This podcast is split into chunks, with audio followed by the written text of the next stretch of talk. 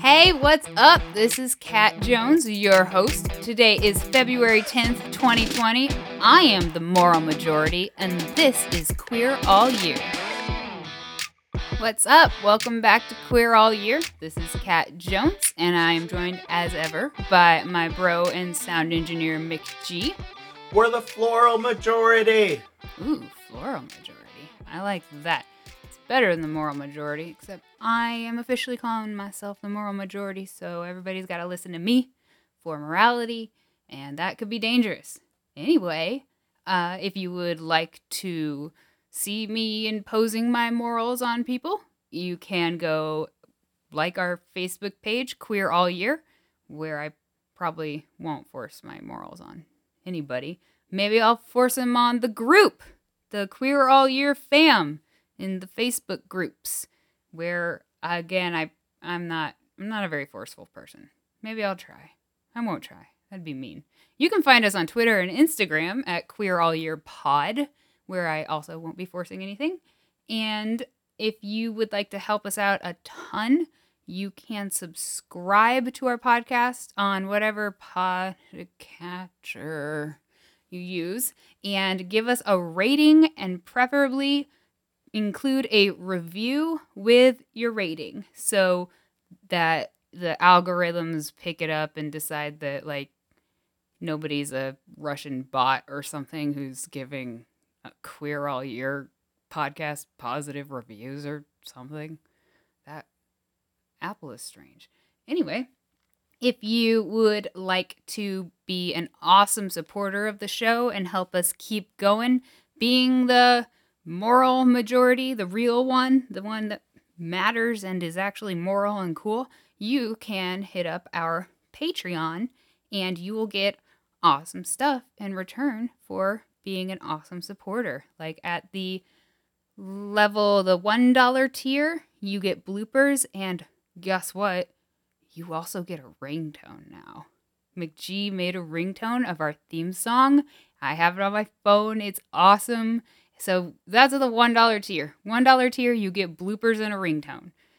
I don't know if there'll be other ringtones in the future because that's a lot. It's a lot of work for him. But we have the best ringtone right now. At the $5 tier, you get just basically insanity, just me stream of consciousness with but you know, historical information and stuff.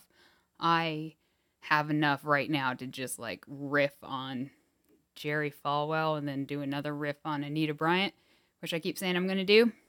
And I just never feel like I have enough research. So those are going to hit Patreon pretty soon, I think, once I gather all the resources. Right now we have a Downton Abbey one, a um, history of LGBT laws in Britain. There's something else out there. I don't remember. There's amazing stuff. It's awesome. It's going to be just flooded with stuff. You can go out and check out. There are other tiers out there too where you can get cool stuff. I don't remember what's on any of them, but I know they get increasingly awesome as you go up. Speaking of increasingly awesome, um, and by increasingly awesome, I mean just horrible and terrible, um, we are going to talk about the moral majority now, which I assume you might have figured out from me being insane this whole time and talking about just nothing but moral majority. If you don't know what the moral majority is, then, um, like I said before, I, I, I envy your little sweet summer child life. Oh my gosh. I I wish I didn't have to tell you about this. But um it's Jerry Falwell again. That's like two days in a row, isn't it? So woot. Um the moral majority was a hate group, and that's what I'm gonna call it because I mean I haven't checked with the Southern Poverty Poverty Law Center or anything, but um I am now the moral majority and I declared a hate group. I'm taking it back. That one was a hate group. I am a love group. Anyway, to aim to shame and humiliate anyone who wasn't a conservative Christian extremist. Um, they apparently did want, like, a lot of times this these type of groups are um, Protestant and um, tend to discriminate against you know other religions, but apparently they did want Catholics and Jews and like I can't remember there were a couple other religions and various poli- politicians.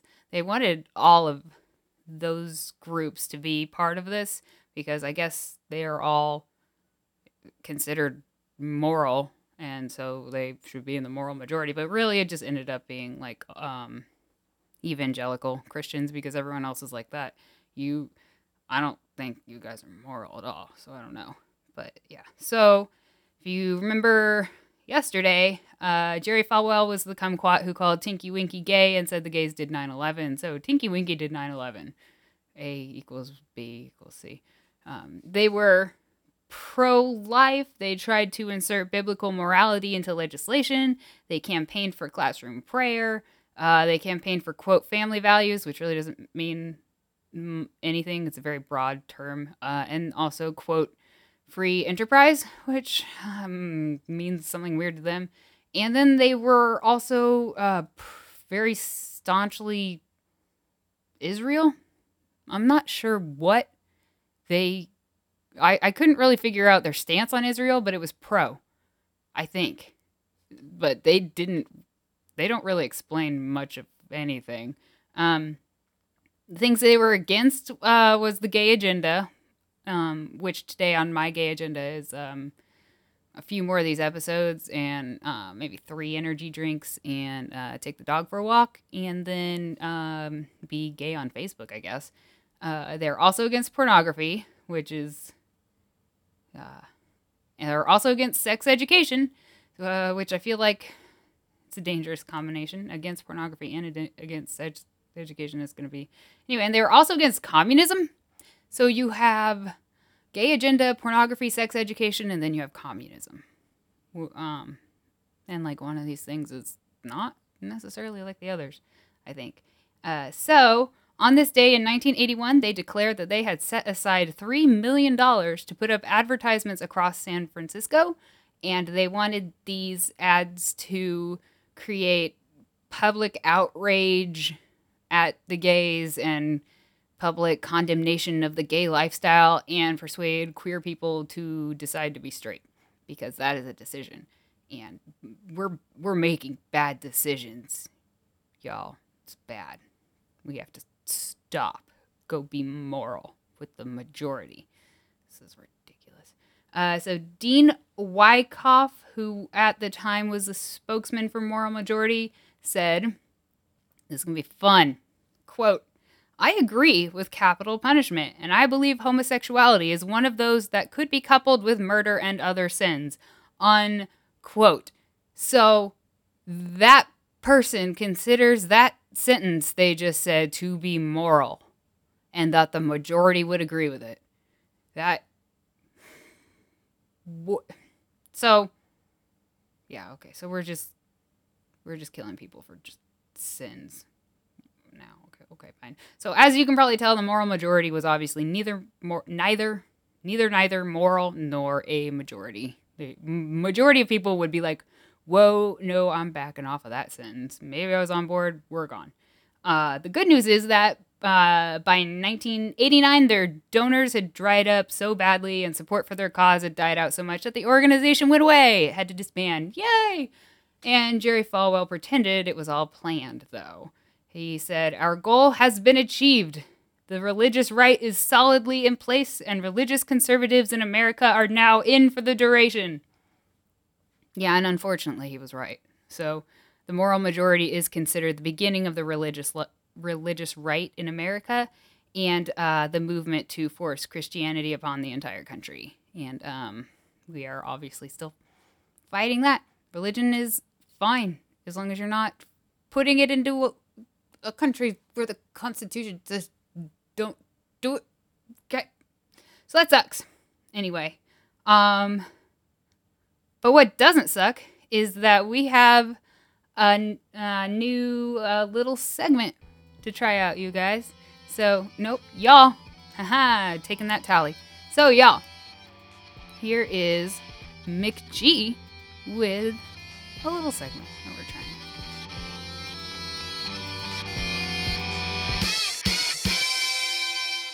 Hey guys, this is your audio engineer Ryan McGee. Thanks for joining me on a little segment.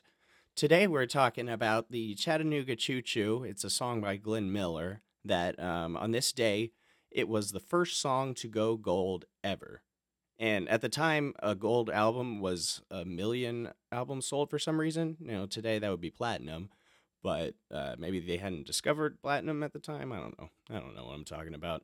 But some people today would consider that the first jazz record to go platinum, which you get into arguments there because a lot of people consider Miles Davis's Kind of Blue to be the first platinum jazz album, which is, in my opinion, that's right. To me, Glenn Miller's not necessarily jazz, but it's fun music for a wartime population that wanted to forget the terrors that were going on. And he wrote a lot of great music, the music of a generation. So, with that, I'm going to end a little segment by saying, Chattanooga choo choo, won't you choo choo me home? All right, and now I'm taking you back from that fun little thing with McGee, and I am like dumping you back in the sludge of history. This is not super sludge, it's okay. Uh, we are talking about Reagan, except um, tangentially. So, in 1984, Reagan, in his infinite needing a good kick in the nuts, decided to announce that he was nominating Dr. Reverend B. Sam Hart to the Civil Rights Commission. And civil rights activists across the country all looked at each other and went, huh? Because this guy was like a, a nobody when it came to working for civil rights in any way or form or means. It was just not on the radar. They, I don't, I don't even know how Reagan found this guy.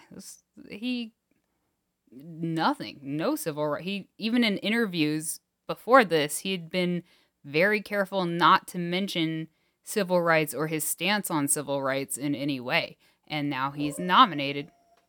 And the dog is very angry about it. Gotta love that guy. Oh, the dog.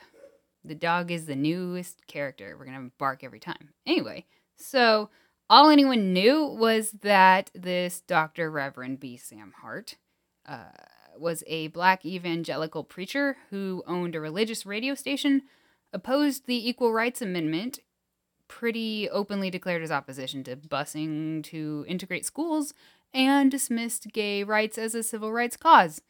Uh, he declared that the government shouldn't force citizens to do anything they didn't want to do, which is kind of stupid because I'm pretty sure queer citizens didn't want to be forced to go to jail, and segregated people didn't want to be forced to stay segregated. I'm I'm pretty sure. I could be wrong, but I don't think I am. Uh, homosexuality, in his opinion, wasn't a civil rights issue because minorities and females didn't didn't get to choose their race or sex, but homosexuals, quote, chose their way of life and must accept its consequences, which is government forcing citizens to. I'm done. Anyway, so people who actually cared about civil rights screamed at Reagan nonstop, so loudly that he uh, rescinded his nomination on February 13th. And he was like, I'm sorry, I made a mistake. And everyone was like, Yeah, you did. And mostly what I take away from this is that Reagan is an idiot. And uh, I would like to be a doctor reverend of something. That sounds like fun, but I'm a Dudeist priest and a doctor priest. Doctor priest Cat Jones. Priest doctor? No, priest doesn't work. I want to be Doctor Reverend Cat Jones. Dr. Reverend Spin Master. Speaking of spin, I'm going to spin this podcast in a little bit of a tangent because every time I see Dr. B. Sam Hart's name, it makes me think of the podcast Broken Harts because it's spelled the same way H A R T. And if you have listened to that podcast, then you know about how angry that last name makes me feel now. Anyway, um, I don't know if if you all know about the um, the the Hart family. It was a very um, very not widely known, but um, t- just a terrible tragedy. And um, there's it's also kind of it, it is relevant to us because it was a family with two mothers of a bunch of foster children and um, and it was just terrible. They decided to drive off a cliff with all of their kids. The thing is horrible. So I just, you know, spoiler for the podcast. But another thing is that their son Devonte was the kid in that photo of the kid hugging the policeman and crying at the at a like a Black Lives Matter rally. Like that photo that's so iconic that that is just like it embodies so much of everything. And and it came out that he was like having to sneak out of the house to get himself and his siblings food. And then his mom drugged his mom and drove the whole family off a cliff. And they haven't found his body which i still am i choose to believe he's still alive somewhere. Like they have not found his body. Devonte is alive until they find his body because it's just i can't take it.